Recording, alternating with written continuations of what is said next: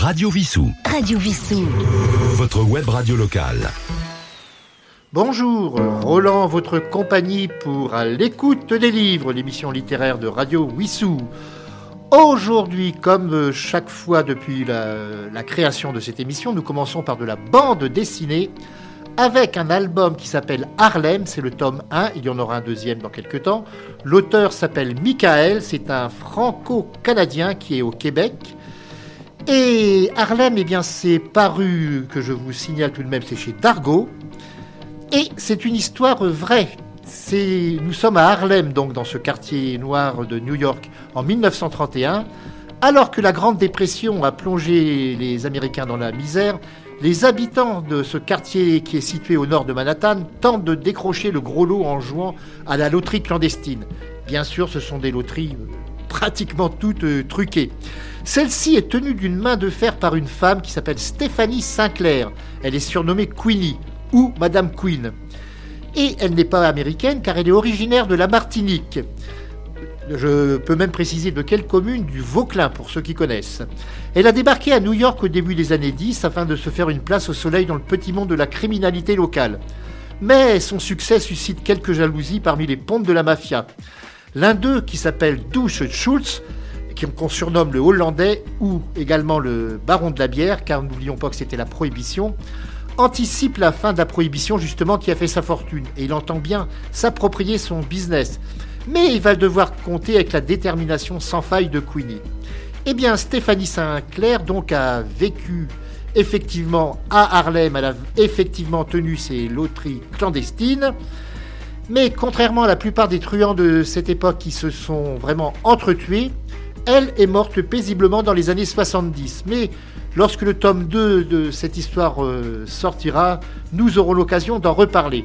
Harlem, tome 1 de Michael chez Dargo, 64 pages, prix 14,50 euros. Nous continuons avec une BD parue, elle, chez Soleil, Arkham Mysteries. C'est un récit euh, d'aventure avec ses horreurs et ses créatures cachées.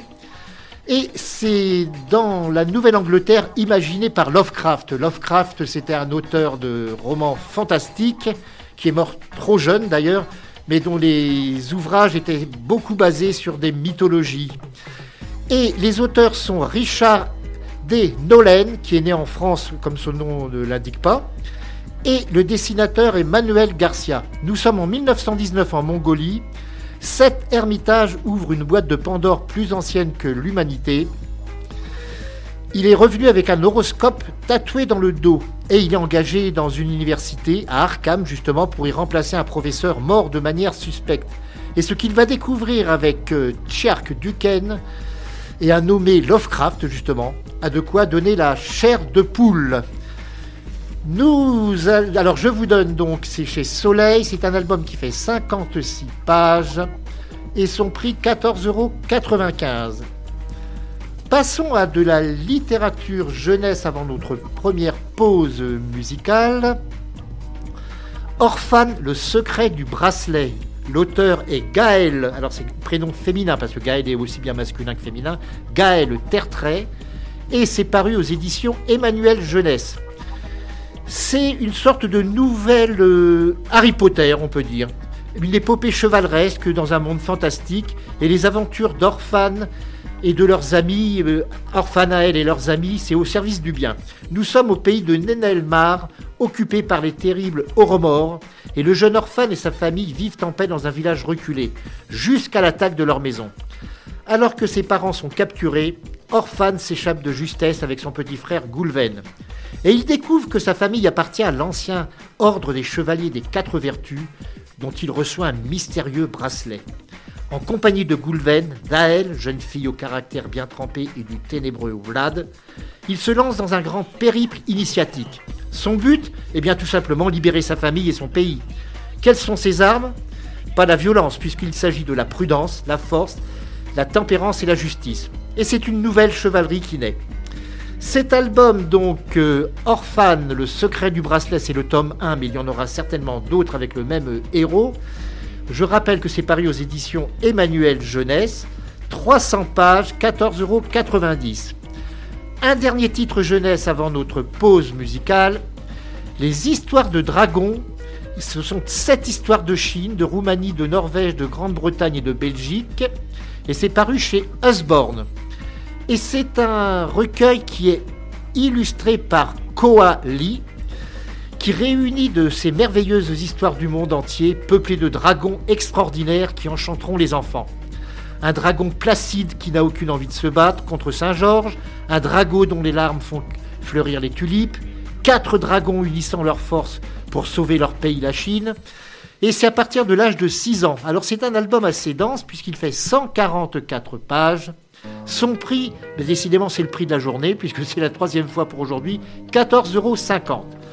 Eh bien, je vais vous proposer, puisque nous sommes à l'époque très très ancienne, presque préhistorique, nous allons écouter L'homme fossile.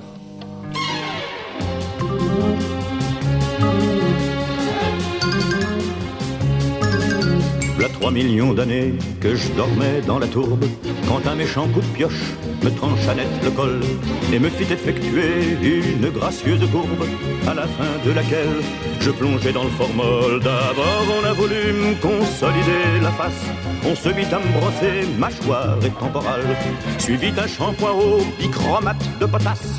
Puis on noie une faveur autour de mon pariétal du jour au lendemain. Je devins une vedette, journaux, télévision, y en avait que pour moi. Tant et si bien du reste que les autres squelettes, se jugeant délaissés, me battaient un peu froid. Enfin, les scientifiques, suivant coutumes Zeus, voulant me baptiser de par un nom latin, m'ont appelé Pité, Canthropus erectus. Erectus, ça me va bien, moi qui étais chaud la fin, et ces messieurs savants, à bottines et pince-nez, sur le vu d'un pitos ou d'une prémolaire, contraire que je possédais de sacrées facultés qui me différenciaient des autres mammifères. Ils ont dit que j'étais un virtuose du gourdin qui assommait bison au roc et bonne fortune, que j'étais drôlement doué pour les petits dessins de Vénus Calépige, au téton comme la lune. Ils ont dit que je vivais jadis dans une grotte. Ils ont dit tellement de choses, tellement de trucs curieux. J'étais couvert de poils et j'avais pas de culotte. Alors que j'habitais un pavillon de banlieue, j'étais comme tout le monde, pétri de bonne manière. Tous les dimanches matins, je jouais au tiercé. Je portais des cols durs et des bandages hernières. C'était avant la guerre, avant que tout ait sauté. C'était voilà maintenant, bien 3 millions d'années. Vous n'avez rien à craindre, y a plus de retombées.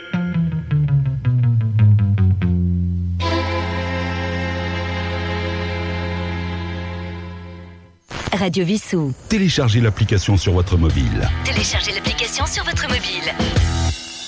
Eh bien, vous êtes donc à l'écoute des livres et je vous rappelle que vous pouvez écouter, lire, plus voir également les titres dont je vous parle sur le blog à l'écoute des livres.over-blog.com.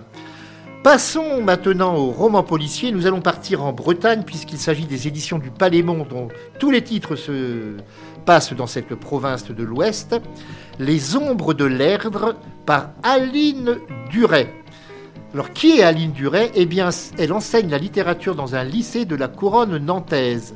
Elle est passionnée de dramaturgie et d'enquête criminelle, et elle plonge le lecteur dans une atmosphère glaçante et l'entraîne dans une histoire machiavélique. Quelle est cette histoire Alors, ah oui, j'ai oublié de signaler, c'est très important. Cet auteur est atteinte d'une maladie génétique orpheline dégénérative qui affecte sa vue, et elle milite pour l'accessibilité des... aux livres grand caractère. Il y a quelques maisons d'édition comme les, les, éditions retrouvées qui le font, mais il faudrait qu'il y en ait un peu plus. Donc, Les ombres de l'Erdre, que se passe-t-il dans ce roman paru, je le rappelle, au Palémon Le sous-titre, c'est La loi du talion. Nous sommes à Carquefou, une paisible commune de la banlieue nantaise dans laquelle il fait bon vivre, du moins jusqu'à ce qu'on découvre sur les bords de l'Erdre, la rivière locale, le cadavre d'une jeune joggeuse. Quatre jours plus tard, c'est une vieille femme handicapée qui est retrouvée sauvagement assassinée à son domicile. Comment expliquer un tel déferlement de violence en cette veille de Noël? Existe-t-il un lien entre les deux affaires? Alors que l'adjudant Simon Belfort en mal d'action s'apprête à demander sa mutation, il va devoir faire équipe avec son rival, l'adjudant-chef Adrien Velgani. Deux meurtres en moins d'une semaine, Bah, c'est une belle opportunité pour Amandine Doucet qui rêvait d'écrire son premier roman policier. Elle va tenter par tous les moyens d'obtenir auprès de Simon des informations confidentielles, mais tous deux seront très rapidement dépassés par les événements. Une machine infernale est enclenchée. Ce roman, je le rappelle, Les Ombres de l'Erdre, c'est paru au Palémon. Alors, il y a combien de pages Est-ce que j'ai l'indication du nombre de pages J'ai au moins l'indication du prix. Le prix est de. C'est un prix tout à fait dérisoire, on peut dire, par, par rapport à la plupart des ouvrages maintenant. Il fait 10 euros. Par contre, le nombre de pages, je ne l'ai pas sur cette indication que j'ai laissée. Et l'ouvrage est resté à mon domicile. Mais ce n'est pas grave. Passons maintenant aux éditions Favre. Doux comme le silence de Raphaël Guillet. Raphaël Guillet, donc, euh, alors là, il s'agit d'un premier roman. C'est toujours important, un premier roman. Pour c'est très émouvant pour l'auteur. Et bien sûr également pour les lecteurs qui peuvent euh, deviner un futur euh, grand écrivain. L'histoire, c'est la suivante. Un homme réduit au silence ceux qui imposent leur conversation impudique aux autres dans les lieux publics. Le téléphone portable est le plus grand fléau de la société moderne, estime-t-il. Je suis pas le seul, il n'est pas le seul à le penser. Ses victimes sont indiscrètes. Lui, il est rusé. Et sa croisière meurtrière contre le bavardage et le bruit sème la panique en ville.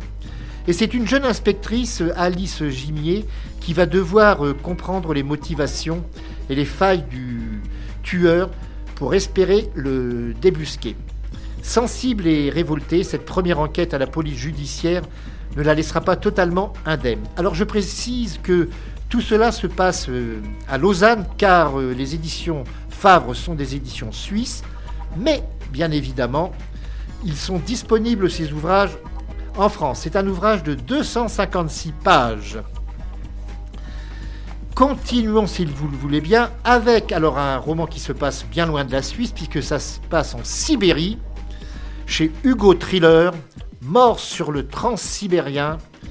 L'auteur s'appelle C.J. Farrington et c'est la première enquête d'Olga Pushkin que nous retrouverons probablement, puisqu'on dit que c'est sa première enquête, c'est qu'il y en aura d'autres. Bienvenue à Rosalny, un petit village assoupi de Sibérie, enseveli sous la neige, engourdi par le froid. Qui aurait pu imaginer qu'Olga Pushkin, aucun rapport avec l'écrivain, je précise, hein, vous savez, la fille de ce vieux ronchon de Mikhail, cette jeune fille casanière qui travaille pour les chemins de fer russes, puisse seconder des, policiers dans une enquête Et à propos d'un meurtre, qui plus est. Mais on dirait bien que rien n'échappe aux oreilles et au sens de l'observation d'Olga. Et puis, si vous, si vous faisiez assommer par le corps d'un touriste assassiné, jeté depuis le transsibérien près de votre petite cahute de euh, garde-barrière. En plus, le cadavre a la bouche remplie de pièces de 10 roubles, c'est pas des pièces très importantes, mais tout de même, eh bien, vous poseriez des questions. Et quand un problème survient, autant le résoudre soi-même, n'est-ce pas? Quitte à remuer des secrets enfouis à Rosalny, également à Kemerovo, qui est une ville un petit peu plus grande, et au-delà, le long de la voie ferrée, ainsi qu'au sein des forces de police dans la forêt et dans la ville. Elle va devoir donc affronter bien des dangers, subir des pressions politiques, car en Russie, comme dans d'autres pays, mais surtout en Russie, les pressions politiques, ça ne manque pas.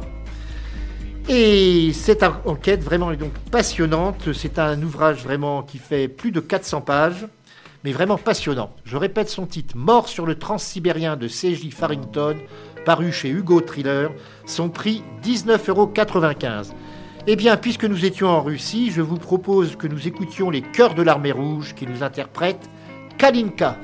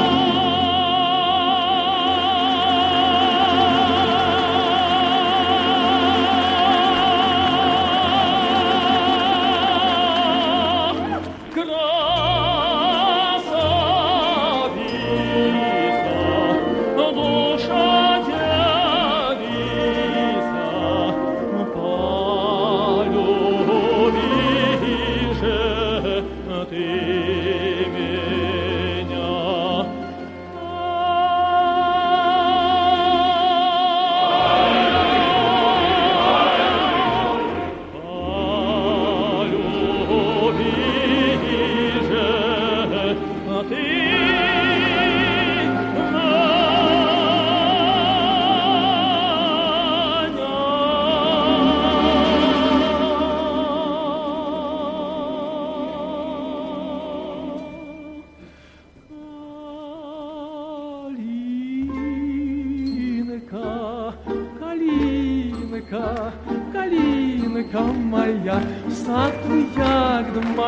Марина.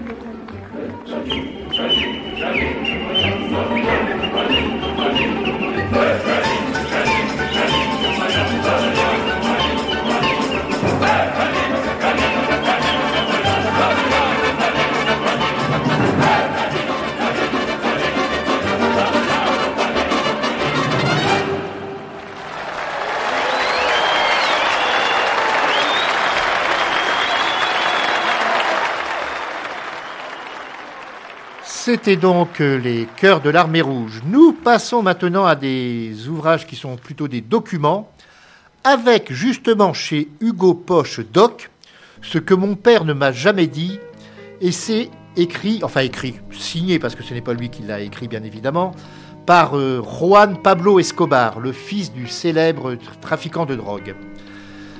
C'est une mise en lumière euh, incontournable pour découvrir la face la plus sombre du monde de Pablo Escobar, le plus grand narcotrafiquant du monde. Après avoir parcouru la moitié du pays et interviewé des personnages de la pègre qui s'étaient toujours refusés à lui répondre, le fils unique du chef du cartel de Medellín partage ici avec le lecteur sa perplexité devant les découvertes de cette enquête. Dans l'idée de redécouvrir son père, Juan Pablo Escobar nous propose des révélations autour de six axes majeurs.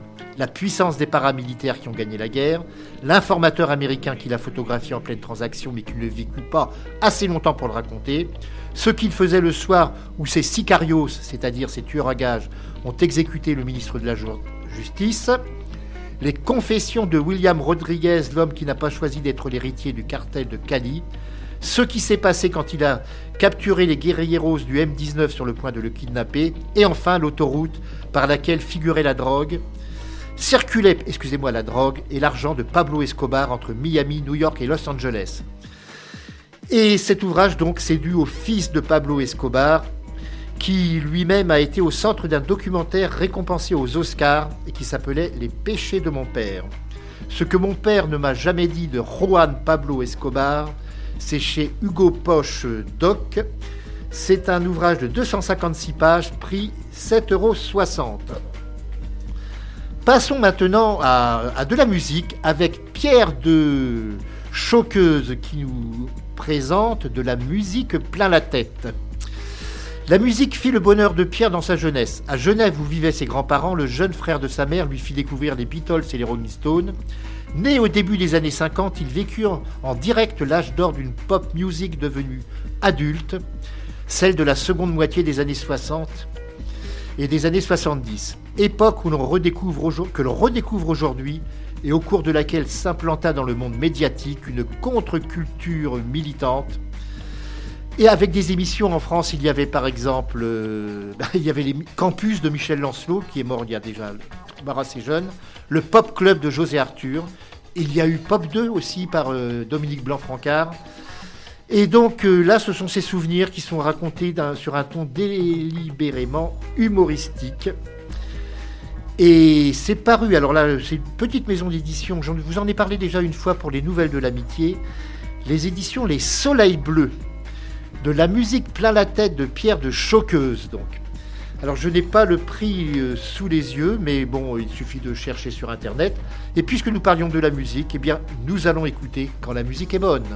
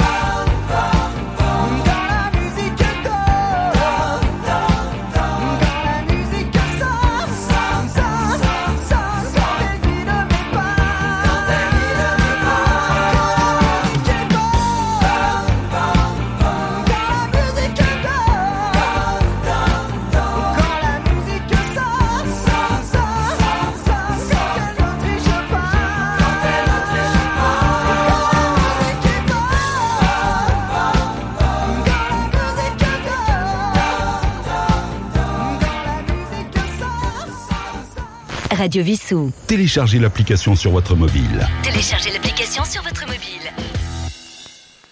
Eh bien, nous retrouvons à l'écoute des livres que... Et j'ai oublié que Radio Wissou est sur Facebook, ça il ne faut surtout pas l'oublier. Très souvent, vous avez des annonces d'émissions. Continuons avec un roman paru dans une petite maison d'édition que j'aime bien et qui est peu connue, qui s'appelle Au Diable Vauvert. Vous voyez des noms des maisons d'édition assez curieux. Mais à Paris, il y a une rue du Diable Vauvert d'ailleurs. Ça s'appelle L'Homme Canon. L'auteur en est Christophe Carpentier. Nous sommes à Saint-Blandine-sur-Fleury, village imaginaire bien évidemment. Un homme inconnu entre en gare à la recherche d'un train de marchandises qui, d'après l'agent SNCF, n'a aucune chance d'arriver. Qui est cet homme que tous prennent pour une menace à leur sécurité et leur bien commun Quelle est cette mystérieuse marchandise? Un homme peut-il, par sa seule fragilité, ébranler les structures psychiques du monde liberticide dans lequel il évolue à contre-coeur Car nous sommes à une époque où il y a des milices partout. J'ai oublié de vous préciser que ce- cela se passe en 2069. Et donc, euh, provoquant l'empathie ou la suspicion des habitants dans un futur de propagande où l'accès à la culture est restreint, on n'a plus le droit de lire, on n'a plus le droit de parler du passé, plus de musique, plus de films, plus de fiction, surtout le, tout ce qui s'appelle fictionnel est interdit. Donc, euh, Christophe Carpentier nous livre là un texte d'une intelligence folle, extrêmement pénétrant et philosophique, qui rompt toutes les règles et tous les genres. L'homme canon, car cet homme dit être un homme canon comme on en voyait dans les cirques autrefois. Ce roman au Diable Vauvert, paru au Diable Vauvert, 256 pages, 17 euros. Et nous allons terminer cette euh, partie consacrée à l'actualité avec un livre de Alain Dulot, Tous tes amis sont là. C'est paru à la table ronde. Alors tout de suite, je vous dis qu'il fait 176 pages, son prix 16 euros. Et c'est un roman historique en quelque sorte. Nous sommes le 8 janvier 1896, au 39 de la rue Descartes. Paul Verlaine s'éteint à l'âge de 51 ans. Le 10 janvier au matin, la foule est dense dans le quartier Mouffetard. Proches et curieux, Rosette de la Légion d'honneur et Guenille Troué, vieille barbe et jeunes moustachus, gens de peu et haute forme s'écartent pour laisser passer le corbillard. Et Alain Dulot se joint au cortège pour suivre la dépouille jusqu'au cimetière des Batignolles en s'adressant à celui qu'on appelait le prince des poètes. On redonnera ce titre de prince des poètes bien plus tard à Paul Fort. Il évoque sa mère, la mère de Verlaine, Elisa, ses amis, la société littéraire qui l'entoure, ses amours tumultueuses avec Mathilde, Motet, Arthur Rimbaud bien évidemment, Philomène Boudin et Eugénie Kranz. Et sa passion sans faille pour la poésie, des tavernes à l'hospice, de la prison au cabaret jusqu'à son lit de mort. Tous tes amis sont là de Alain Dulot. Eh bien, pour terminer, nous allons terminer par un texte de Verlaine chanté par Charles Trenet. C'est les sanglots longs, connus sous le titre de sanglots mais Trenet l'a appelé Verlaine.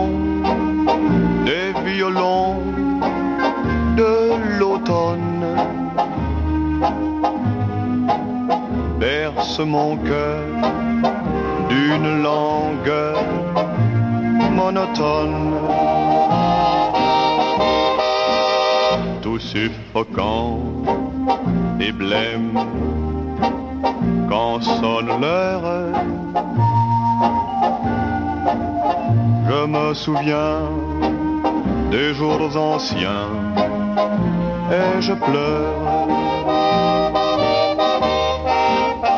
Et je m'en vais au vent mauvais qui m'emporte de ci, de là, pareil à la feuille morte.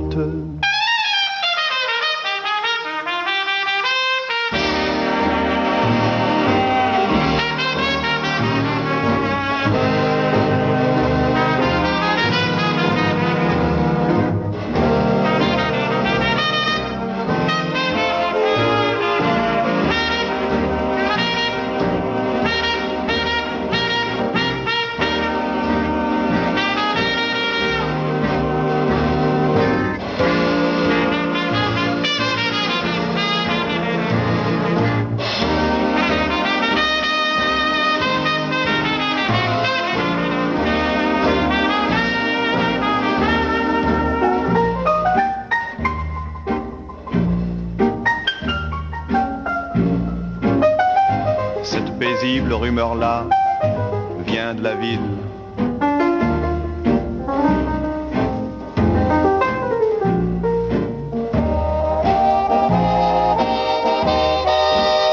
Et je m'en vais au vent mauvais qui m'emporte de ci, de là, pareil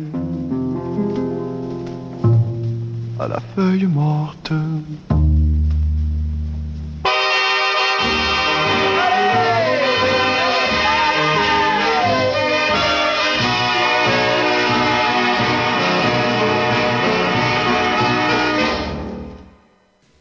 Radio Vissou. Radio Vissou. Votre web radio locale. Eh bien, vous êtes toujours en compagnie de Roland. Et après l'actualité littéraire, nous allons rester en pleine actualité puisque c'est un livre qui vient de publi- d'être publié. Je suis avec son auteur, le titre du livre Tintin et l'histoire, l'éditeur Desclés de Brouwer et l'auteur Bob Garcia. Bob Garcia, bonjour. Bonjour Roland. Eh bien, vous êtes ici avec nous aujourd'hui pour nous parler de cet ouvrage. Tintin, vaste sujet, euh, qui était, je crois, c'était le seul rival du général de Gaulle, me semble-t-il me rappeler. C'est lui qui avait dit ça à l'époque. C'est ce que disait l'intéressé en tout Oui, cas. oui. Pas Tintin, mais le, mais le général. de Oui, oui, Gaulle. c'était au niveau international, il disait, effectivement. Oui, c'est ça. Donc, pourquoi Alors, j'ai vu que vous avez déjà fait 17 ouvrages consacrés à Hergé, ou à Hergé seul, ou Tintin et Hergé. Pourquoi cette passion? Oh, ça vient de loin, ça vient de l'enfance. Je, lisais les bandes dessinées de Tintin quand j'étais petit. En fait, en général, on me donnait une bande dessinée, c'était toujours la même. D'ailleurs, c'était le sceptre d'autocar. Et puis, j'avais de l'asthme. Donc, on- quand j'étais plongé dans cette bande dessinée, je pensais plus à, mes problèmes de respiration, etc. J'étais dans ce monde imaginaire. Ça me permettait de m'évader. Mais par contre, j'avais tout le temps le, le sentiment que quelque chose m'échappait. Et je me disais que ça pouvait pas être une bande dessinée qui était complètement conçue pour les enfants. Donc plus tard, devenu adulte, je me suis dit bah tiens voilà, je vais aller, je vais aller m'amuser à chercher ce qu'il y a derrière, essayer de voir comment Hergé a créé cette œuvre-là et qu'est-ce qu'il nous donne un petit peu comme information en filigrane. Donc voilà comment ça démarrait. Hergé, pour euh, faire ses Tintins, entre autres euh, celui donc, que vous avez cité, donc le sceptre d'autocar, nous en parlerons avec un personnage qui s'appelle Musler, qui est le, dirons-nous, deux personnages en même temps, bien sûr, qui ont été très connus, Mussolini et Hitler. Mais il avait une documentation formidable. Il, il ne l'écrivait pas au hasard. C'était très rigoureux sur euh, le plan historique. Oui, très rigoureux pour la bonne raison que lui travaillait quand même, surtout avant-guerre, hein, il travaillait dans le XXe siècle, qui était un journal, un quotidien, et il avait créé une extension donc qui s'appelait le Petit Vingtième, dans lequel il publiait ses bandes dessinées, qui étaient bien entendu Tintin, mais aussi Quick et Flup, et après Josette et Joko. Donc en fait, il était aux premières loges, euh, si, si l'on peut dire. Il avait l'information euh, pratiquement euh, jour après jour euh, dans le dans le grand journal, dans le grand 20e, comme il disait, et dans le petit 20e aussi. Donc en fait, il avait plus qu'à lire ce qui se passait dans le journal et à le transposer. Et on le voit dans, dans énormément de bandes dessinées, que ce soit Tintin ou Quick et Flup ou les autres que j'ai cités. Il, il transposait l'actualité avec euh, une semaine, deux semaines, trois semaines d'écart, le temps évidemment de la dessiner. Quoi. Donc il était aux premières loges. Il était très très bien documenté de ce, de ce point de vue-là. Pendant de nombreuses années, on n'a pas pu trouver son premier album, Tintin euh, au pays des soviets. Et pour cet album, euh, il s'est inspiré d'un ouvrage d'un consul belge, Oui, tout à fait. d'un Il il- ex, un ancien consul belge plus exactement, qui avait, ancien qui- avait quitté euh, la Russie soviétique. Voilà, qui avait quitté, euh, qui- quitté la Russie soviétique, qui avait même passé euh, du temps euh, en prison, etc. Donc il avait connu le régime tsariste puis le régime euh, soviétique. Euh, donc il parlait en connaissance de, cause. Il s'est inspiré de cet ouvrage, mais il s'est inspiré aussi d'énormément d'autres choses. Et comme je le disais, de l'actualité, du fil d'actualité euh, euh, pratiquement euh, immédiate, à savoir euh, ce qui se passait au jour le jour. Et puis évidemment, le XXe siècle étant un, livre, un, quotidien qui était complètement anti-soviétique, eh ben, il avait là l'inform- l'information aux, premières loges, si, si l'on peut dire, pour pouvoir euh, alimenter, alimenter son œuvre. Bah, mentor, son mentor était un prêtre d'ailleurs. Oui, c'était un prêtre, c'était euh, l'abbé euh, euh, Wallet, Norbert Wallet, qui était euh, tout à fait anti-soviétique, était très pro-Mussolini d'ailleurs à cette époque-là. Et le livre en question, donc on l'a pas cité, c'est de Joseph Douillet en fait. Et puis c'est un un livre sur ce qu'il a vécu, Moscou, Moscou sans voile, ça s'appelle. Et c'est le livre donc qui raconte un petit peu ce qu'il a vécu euh, euh, à Moscou avant et après le régime soviétique. Donc il a pris énormément de choses de ce livre-là et donc, comme je le disais, du flux d'actualité du, quotidien dans lequel il travaillait. Alors, il y a eu une, opération publicitaire à laquelle on n'avait encore jamais pensé, c'est-à-dire qu'on a fait revenir effectivement un vrai Tintin à la gare avec un chien qui était censé être Milou. Oui, c'est génial parce que, en fait, peu de temps avant, euh, parmi les inspirateurs de Tintin, il y avait un autre euh, garçon qui s'appelait Pal Huld, qui était un Suédois, si j'ai bonne mémoire, un jeune garçon qui avait gagné un, concours en, postulant dans, un journal. Et euh, le, prix de ce concours-là, en fait, c'était de faire le tour du monde et puis d'écrire un bouquin au retour du, tour du monde. Donc, il a écrit ce bouquin, Pal Huld, donc euh, 40 jours autour du monde ou le tour du monde en 40 jours, quelque chose comme ça.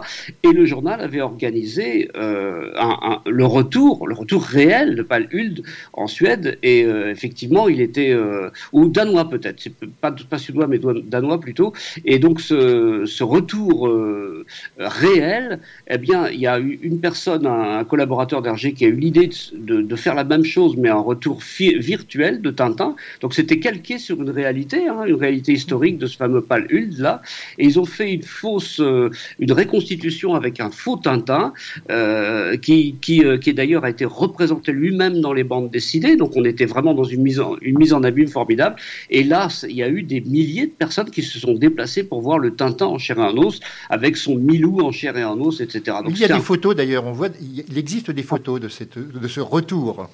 Oui, par chance, on a eu des photos puisqu'elles ont été publiées dans le Petit 20e en l'occurrence, et on a sur ces photos-là, donc on voit Hergé avec son collaborateur Jam de l'époque, euh, Paul Jamin, et donc le fameux, euh, euh, le, fameux faux, euh, faux Tintin avec le faux Milou, etc. Donc et puis la foule qui avait là, qui, qui était venue les accueillir. Ce qui était rigolo, c'est que peu de temps avant, dans le Petit 20e, Hergé dessinait le retour de Tintin à, la gare du Midi à, Bruxelles, et que ce retour de Tintin, il a eu lieu en vrai. Donc il a fait une espèce de, de, de, mise en abîme, mais on ne savait pas encore que ça allait marcher. Donc c'était vraiment extraordinaire ce coup de pub, oui. Il le refera une deuxième fois avec un autre acteur parce que le premier avait trop grandi, je crois.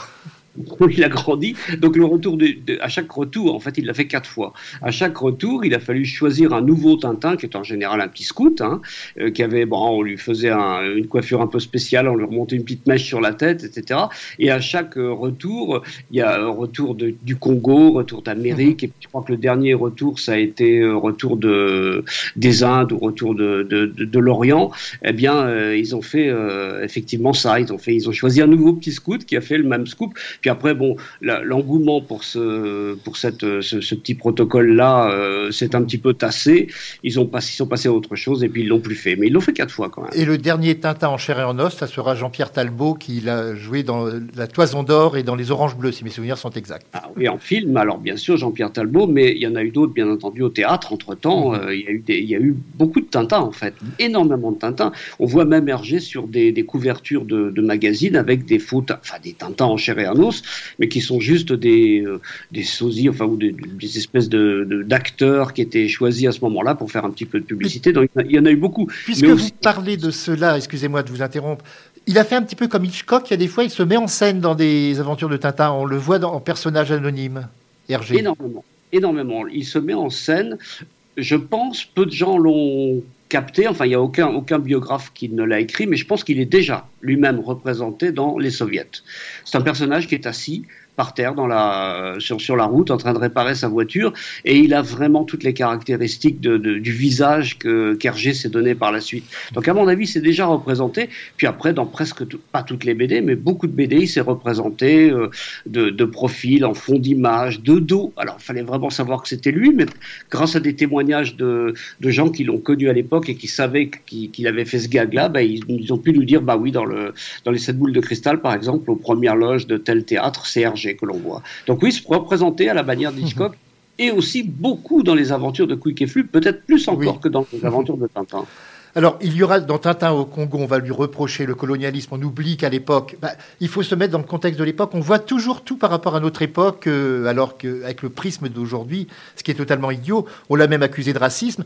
Et s'il y a bien un, un album dans lequel il condamne une forme de racisme, c'est dans Tintin en Amérique. On voit les Indiens expulsés, on parle des lynchages euh, des Noirs. C'est vraiment la preuve qu'il n'était absolument pas raciste. Oui, bien entendu, mais enfin, les, woke, le mouvement woke, ils ont, ils ont, ils ont rien compris à rien, ils n'ont pas compris grand-chose, ils n'ont rien compris du tout à rien du tout. Ils se font eux-mêmes leur, euh, leur délire et leur publicité, il faut absolument réécrire l'histoire et puis retrouver, euh, euh, aller dire qu'un tel ou un tel était raciste ou misogyne ou ceci ou cela. Replaçons, un, les choses dans leur contexte, comme vous l'avez dit, et puis surtout, lisons ce qu'ils ont écrit, essayons de s'intéresser un minimum à ce qu'ils ont écrit. Hergé a mis effectivement dans le, dans le Congo, il a, il a montré le Congo belge, colonialiste, etc. Il n'y a aucune once de racisme, ce qu'on peut appeler le racisme aujourd'hui, des gens qui n'aiment pas la race, qui n'aiment pas, si tant est qu'il y ait des races, mais qui n'aiment pas les Noirs. On, on comprendrait même pas pourquoi. Euh, quelle, quelle, quelle serait la logique de ça? Mais enfin, c'était pas le propos du tout d'Hergé. Il a écrit dans le petit 20e une chronique dans laquelle il dit, il mettait en garde des Noirs du Congo, attention, n'allez pas aux États-Unis parce que là-bas les Noirs sont maltraités. Donc on peut pas, on peut pas dire mieux, quoi. Hein. Bien C'est sûr. c'est pas Alors, Et- dans le Lotus bleu également, il revient sur les idées reçues concernant les Chinois, avec des grands ongles, les femmes avec les pieds minuscules, euh, les bébés qu'on jette. Et là aussi, il revient sur des idées reçues, très intelligemment. Oui, parce qu'en fait, il a eu une chance aussi à ce Oui, il a moment-là. connu Chang. Ah oui, on lui a présenté euh, des étudiants euh, chinois catholiques qui étaient en, en train de faire leurs études en France, dont le fameux Chang, euh, le vrai Chang qui a vraiment existé. Et qu'il reverra bien plus tard. Eh oui, qu'il reverra bien des années, beaucoup plus tard, une fois, une fois devenu vieux. Et c'est des retrouvailles extraordinaires qui ont été immortalisées dans la presse aussi, etc. Et donc ce Chang-là lui a dit attention, ne faites pas telle et telle euh, gaffe. Euh, les Chinois ne sont pas du tout des personnages cruels euh, avec des mœurs barbares, etc. Donc essayons d'écrire quelque chose qui est le plus proche de la réalité. Donc il y a énormément de textes écrits en chinois dans le dans, dans le Lotus bleu. Ça, Hergé n'avait pas forcément la, euh, la, la traduction, mais c'était des textes vraiment anti-japonais. Donc du coup, du coup là, il était vraiment, euh, il, est- il, il est passé euh, complètement pro-chinois dans ce dans ce livre, en partie un peu à son insu aussi. Alors, avant que nous continuions, je rappelle le titre de votre ouvrage, Tintin et l'histoire, par Bob Garcia, et c'est paru chez Desclés de Brouwer. Et c'est un ouvrage vraiment passionnant. Nous allons arriver, justement, nous parlions, là, nous allons plonger dans l'histoire. Nous parlions tout à l'heure du sceptre d'autocar. C'est une évocation, bien sûr, de l'Anschluss. Et le personnage Mussler, c'est Mussolini et Hitler. Complètement. Il a fait la synthèse bien avant d'écrire ce, de, de dessiner cette bande dessinée. Il a présenté euh, au moins euh, cinq ou six fois de mémoire Quick et Flup qui est imité les personnages de euh, Hitler et de Mussolini. Donc il avait déjà fait des caricatures de ces personnages-là. Il avait déjà fait des bandes dessinées sur, sur ces personnages. Et là, on est vraiment dans une actualité absolument brûlante puisque Hitler s'apprête à, à envahir la- l'Autriche avec bon, l'his- l'histoire que l'on connaît, enfin c'est sûr. Anschluss d'ailleurs, c'est plus en Anschluss qu'autre chose, et, euh, et donc il raconte cet Anschluss, mais du point de vue du royaume, puisque lui il est royaliste, Hergé croit, enfin il est, il est, il est royaliste. La- voilà, la c'est- Belgique est toujours un royaume, d'ailleurs. oui, oui, voilà. Mais, mais donc, effectivement, il, il prend le point de vue du roi, donc il pourrait être le roi des Belges, hein, c'est une transposition de la Belgique qu'il est en train d'écrire, et le roi des Belges eh bien, arrive à, à, à s'en sortir et puis à échapper à cette, euh, à cette tentative d'in- d'invasion euh, du, du pays voisin qui est les bordures. Alors, les bordures, ça peut être l'Allemagne nazie à cette époque-là, ça, ça deviendra un petit peu plus tard dans d'autres albums, euh, plutôt euh, le régime soviétique avec, voilà, des, des personnages qui changent un petit peu. C'est plus tout à fait les mêmes, mais c'est un peu le même principe. Il se bat contre le contre l'envahisseur, contre le contre le régime nazi en l'occurrence à cette Alors, époque-là. nous arrivons à l'époque de la guerre. L'étoile mystérieuse, alors il y a quelque chose qui prouve bien que nous sommes à cette époque, c'est que dans les, savants, les différents savants, il n'y en a aucun qui viennent euh, des pays alliés. Mais ça, il n'avait pas le choix, c'était la censure. Bah, c'est la censure, mais surtout il avait il a fait quand même lui un choix et qu'on lui a reproché toute sa vie, c'est qu'il a décidé de collaborer. Donc il a collaboré avec Le Soir, le magazine Le Soir, euh, qui était d'un tirage bien supérieur au XXe siècle. Et, euh, et, ben voilà, une fois qu'il était dans, au Soir, ce qu'on appelait à l'époque le Soir volé, c'est-à-dire qu'il a été volé par les Allemands, il était de, sous une, direction allemande, il ne pouvait que adopter la ligne éditoriale du Soir et ne pas effectivement représenter des Anglais, des Américains, euh, tous ceux qui étaient anti, anti-nazis. Donc il a collaboré complètement. Et effectivement, il a, il a présenté dans, ses, dans, dans, dans son panel de savants soit des pays qui étaient neutres, soit des pays qui étaient pro, vraiment carrément pro, euh, pro-allemand ou déjà envahis par les Allemands. Donc enfin, ça, oui, il n'a pas eu de problème après la guerre. Je crois que c'est dans l'ouvrage de Bob Demour qu'il était écrit. À l'époque, on avait dit est-ce qu'on va mettre Tintin en prison Ça serait ridicule. Donc il n'a pas eu de problème vraiment après à la libération. Oui, il, il, a été effectivement, il a fait partie de la galerie des traîtres. On l'a. On... Mais ça n'a pas duré beaucoup. Quoi. Non, il a été, il a été plusieurs fois convoqué et puis et puis après, bon, on s'est dit bon, qu'est-ce qu'on va lui reprocher? Il a fait des bandes dessinées. Ouais, c'est un peu, c'est un peu moyen quoi. Hein. Il a, il, a pas pris parti d'une façon politique contre euh, pour le régime ou contre le régime. Et même quand, euh, au cœur de la guerre, il s'est rendu compte que tout ce qu'il écrivait, l'étoile mystérieuse en l'occurrence, qui pouvait encore prêter un peu à confusion, il a décidé de s'éloigner de tout ça. Et c'est là qu'il a écrit Le secret de la licorne, Le temple du soleil. Donc on est plus dans des dans des flashbacks, dans des retours en arrière, dans des enquêtes policières, mais très très déconnectées de la réalité. Et, il a essayé d'échapper effectivement à cette censure de cette manière-là. Alors autre plongée dans l'histoire, c'est avec euh, au pays de l'or noir. Il y a d'ailleurs il y a eu deux versions puisqu'il y a eu des changements dans la bande dessinée, c'est-à-dire les personnages de Ligourne disparaissent. Donc c'est l'occupation anglaise de la Palestine. Oui, mais alors ça, effectivement, l'histoire a, tellement changé que entre ce qu'il a commencé à écrire avant, avant la guerre et, ce qui s'est passé pendant la guerre, puis après la guerre, la bande dessinée qu'il a repris donc euh, bien après la, la, guerre, elle pouvait plus du tout être la même. Donc tous les personnages ont été changés, euh, tous les, les, noms de lieux ont été changés aussi. Cette bande dessinée, il l'a pas fait deux fois, mais je crois qu'il a réécrit euh, trois ou quatre fois est, avec des, personnages et des lieux différents. Donc il a encore collé à la euh, réalité historique, sauf qu'elle a changé entre temps. Donc effectivement, on pouvait plus présenter les, les Américains comme les méchants, puisque c'était c'était ça au, au départ. Euh, et puis et puis bon bah les Anglais, je veux dire comme les comme les envahisseurs aussi. Là, je parlais de de, l'étoile mystérieuse, pardon. Mais euh, effectivement, on pouvait plus reparler des Anglais. Donc il a tout tout modifié. Il en a créé un royaume imaginaire qu'il a finalement réutilisé après dans d'autres bandes dessinées, qui était qui est, qui est devenu quelque chose de, de c'était presque un gag. C'était une sorte d'Arabie Saoudite qui disait pas vraiment son nom. Quoi. Alors, l'affaire Tournesol, on peut dire que c'est vraiment une histoire d'espionnage. Là, on est en pleine espionnite. On est vraiment dans l'après-guerre, c'est-à-dire. La guerre froide. La guerre froide. Voilà, il y a les deux blocs, l'Est et l'Ouest, qui, se, qui continuent d'ailleurs à, se, à, à être confrontés euh, par le biais de guerres annexes on arme des pays et on continue à se faire la guerre, mais sans se faire la guerre de manière frontale. Donc c'est aussi violent, mais euh, de manière un peu décentralisée, si on peut dire. Et là, dans le dans le dans la dans, dans l'affaire Tournesol, c'est le professeur Tournesol qui est euh, comment dire, kidnappé, et on essaye de s'emparer de son, euh, de, de, son travail, qui est une, une arme secrète qu'il est en train de mettre au point, etc. Donc on est vraiment quasiment, euh, on reprend un petit peu le thème de l'époque, de l'espionnite, des, des microfilms planqués dans des cannes, dans, des, dans ce que vous voulez, dans, dans un parapluie, un manche de parapluie, voilà, des choses comme ça.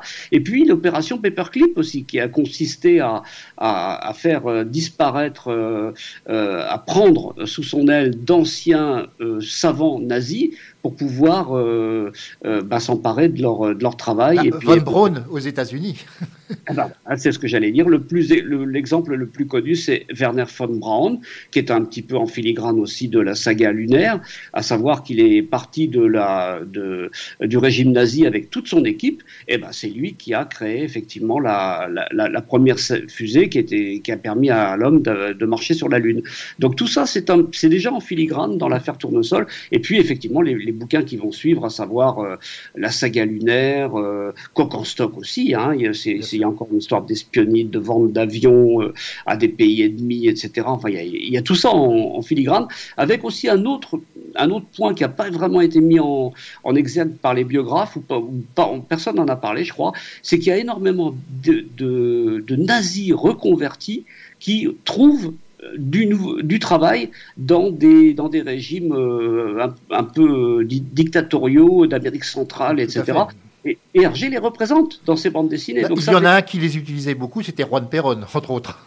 Oui, ben voilà. Et le colonel Spons, qui, qui prend, qui prend plusieurs euh, pseudonymes dans différentes bandes dessinées, euh, c'est un, vraiment un ancien nazi qui a travaillé euh, voilà, sous, sous le régime nazi et qui a vendu ses, ses compétences, si on peut dire, à des, à, à des pays comme ça pour organiser leur armée, pour organiser leur, leur service d'espionnage, etc. C'est exactement ce qui se passait dans la réalité.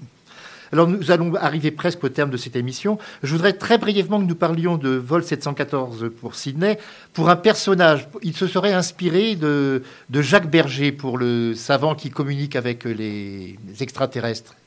Oui, Bergier, effectivement, c'était le, créateur de la revue Planète, et, euh, ben, il le représente sous ses traits. Et d'ailleurs, Bergier s'en amusait hein, de, voir qu'il était dans une bande dessinée de euh, d'Hergé. Il était supposé être en relation avec les extraterrestres. On est encore un peu dans le délire euh, de la guerre froide, hein, on voit des extraterrestres partout, des envahisseurs, on a peur des secousses volantes, etc. Donc Hergé prend encore une fois l'actualité à bras le corps et la transpose dans cette bande dessinée avec un personnage tout à fait réel, donc qui était Jacques Berger, effectivement. Alors, dernière question.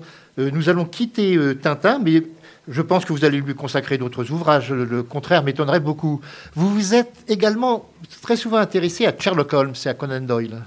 Oui, oui, oui, j'ai écrit plusieurs, enfin j'ai écrit trois polars en fait, trois. euh, Trois pastiches, on peut dire. ou- Voilà, trois pastiches holmésiens qui sont le testament de Sherlock Holmes, Sherlock Holmes contre Jack l'Éventreur et l'affaire Mina Marten, qui est extrait, euh, inspiré d'une enquête qu'a menée réellement euh, Conan Doyle lui-même. Et il y a effectivement, si c'est ça la question en filigrane, il y a une, un rapport entre Conan Doyle et, et Hergé. et entre Sherlock Holmes et Tintin, qui a plusieurs fois euh, une loupe, euh, qui a un Watson, lui, son Watson, bah, C'est Haddock. Voilà, il mène des enquêtes, etc. Et Hergé était un grand lecteur de polar et en particulier de romans euh, holmésiens de, de, de Conan Doyle. Donc ceci explique cela. Selon vous, quel est le, le- le- le meilleur acteur ayant joué Sherlock Holmes? Moi, je vous dirai le mien après, mais peut-être le même, on ne sait jamais. Ah, bah, pour, pour moi, c'était. Euh, euh, euh, euh, zut, son nom, son m'échappe, c'est celui qui faisait la série anglaise, là. Jérémy euh, Brett Jérémy bah, C'est le voilà. même que le mien. Ah non, on est bien d'accord. oui. Pour moi, c'est l'ultime. Il n'y a, pas- il y a pas eu mieux, il n'y a pas au-dessus. Et le plus fidèle, je crois, au roman de Conan Doyle. Oui, oui, oui, je crois. En oui. tout cas, aujourd'hui, nous pourrions encore parler longuement de Tintin, mais j'avais envie, par exemple, que l'on parle des Dupont qui auraient été inspirés par son, le père de Hergé et son frère jumeau, enfin des choses comme ça, mais il y a tellement de choses à dire. Eh Mais oui. à votre prochain ouvrage consacré à Tintin, bah, euh, nul doute que nous en parlerons. Eh bien, je Avec vous, Bob. Garcia, je rappelle le, le titre de votre ouvrage, Tintin et l'histoire, c'est paru chez Desclés de Brouwer. Alors, je vais donner un petit peu plus de détails. L'ouvrage fait combien Il fait 258 pages et son prix est 19,90 euros. Oui, pour être tout à fait précis, en fait, il sort le 2, le 2 février. Donc il Oui, mais comme cette émission, elle euh, passe la première fois le 31, donc il vous suffit d'aller euh, dans votre librairie euh, dans deux jours. Voilà. Sauf si vous écoutez cette émission en podcast. Le livre, à ce moment-là, est déjà en librairie. Bien, je vous remercie encore une fois. Nous allons terminer avec, euh, en musique avec Serge Gainsbourg qui avait chanté Comic Strip, où l'on entend beaucoup d'onomatopées que l'on trouve dans des bandes dessinées, justement. Merci beaucoup. Merci encore à vous et à bientôt. Au revoir.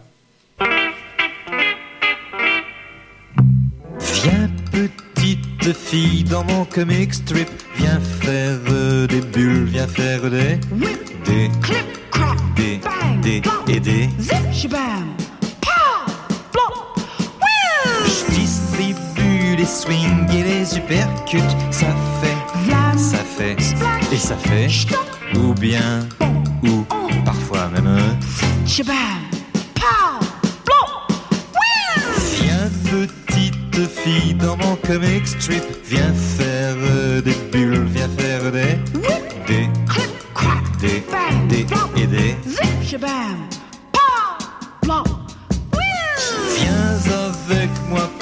par-dessus le building, ça fait quand on s'envole et puis après quoi je fais? Et ça fait?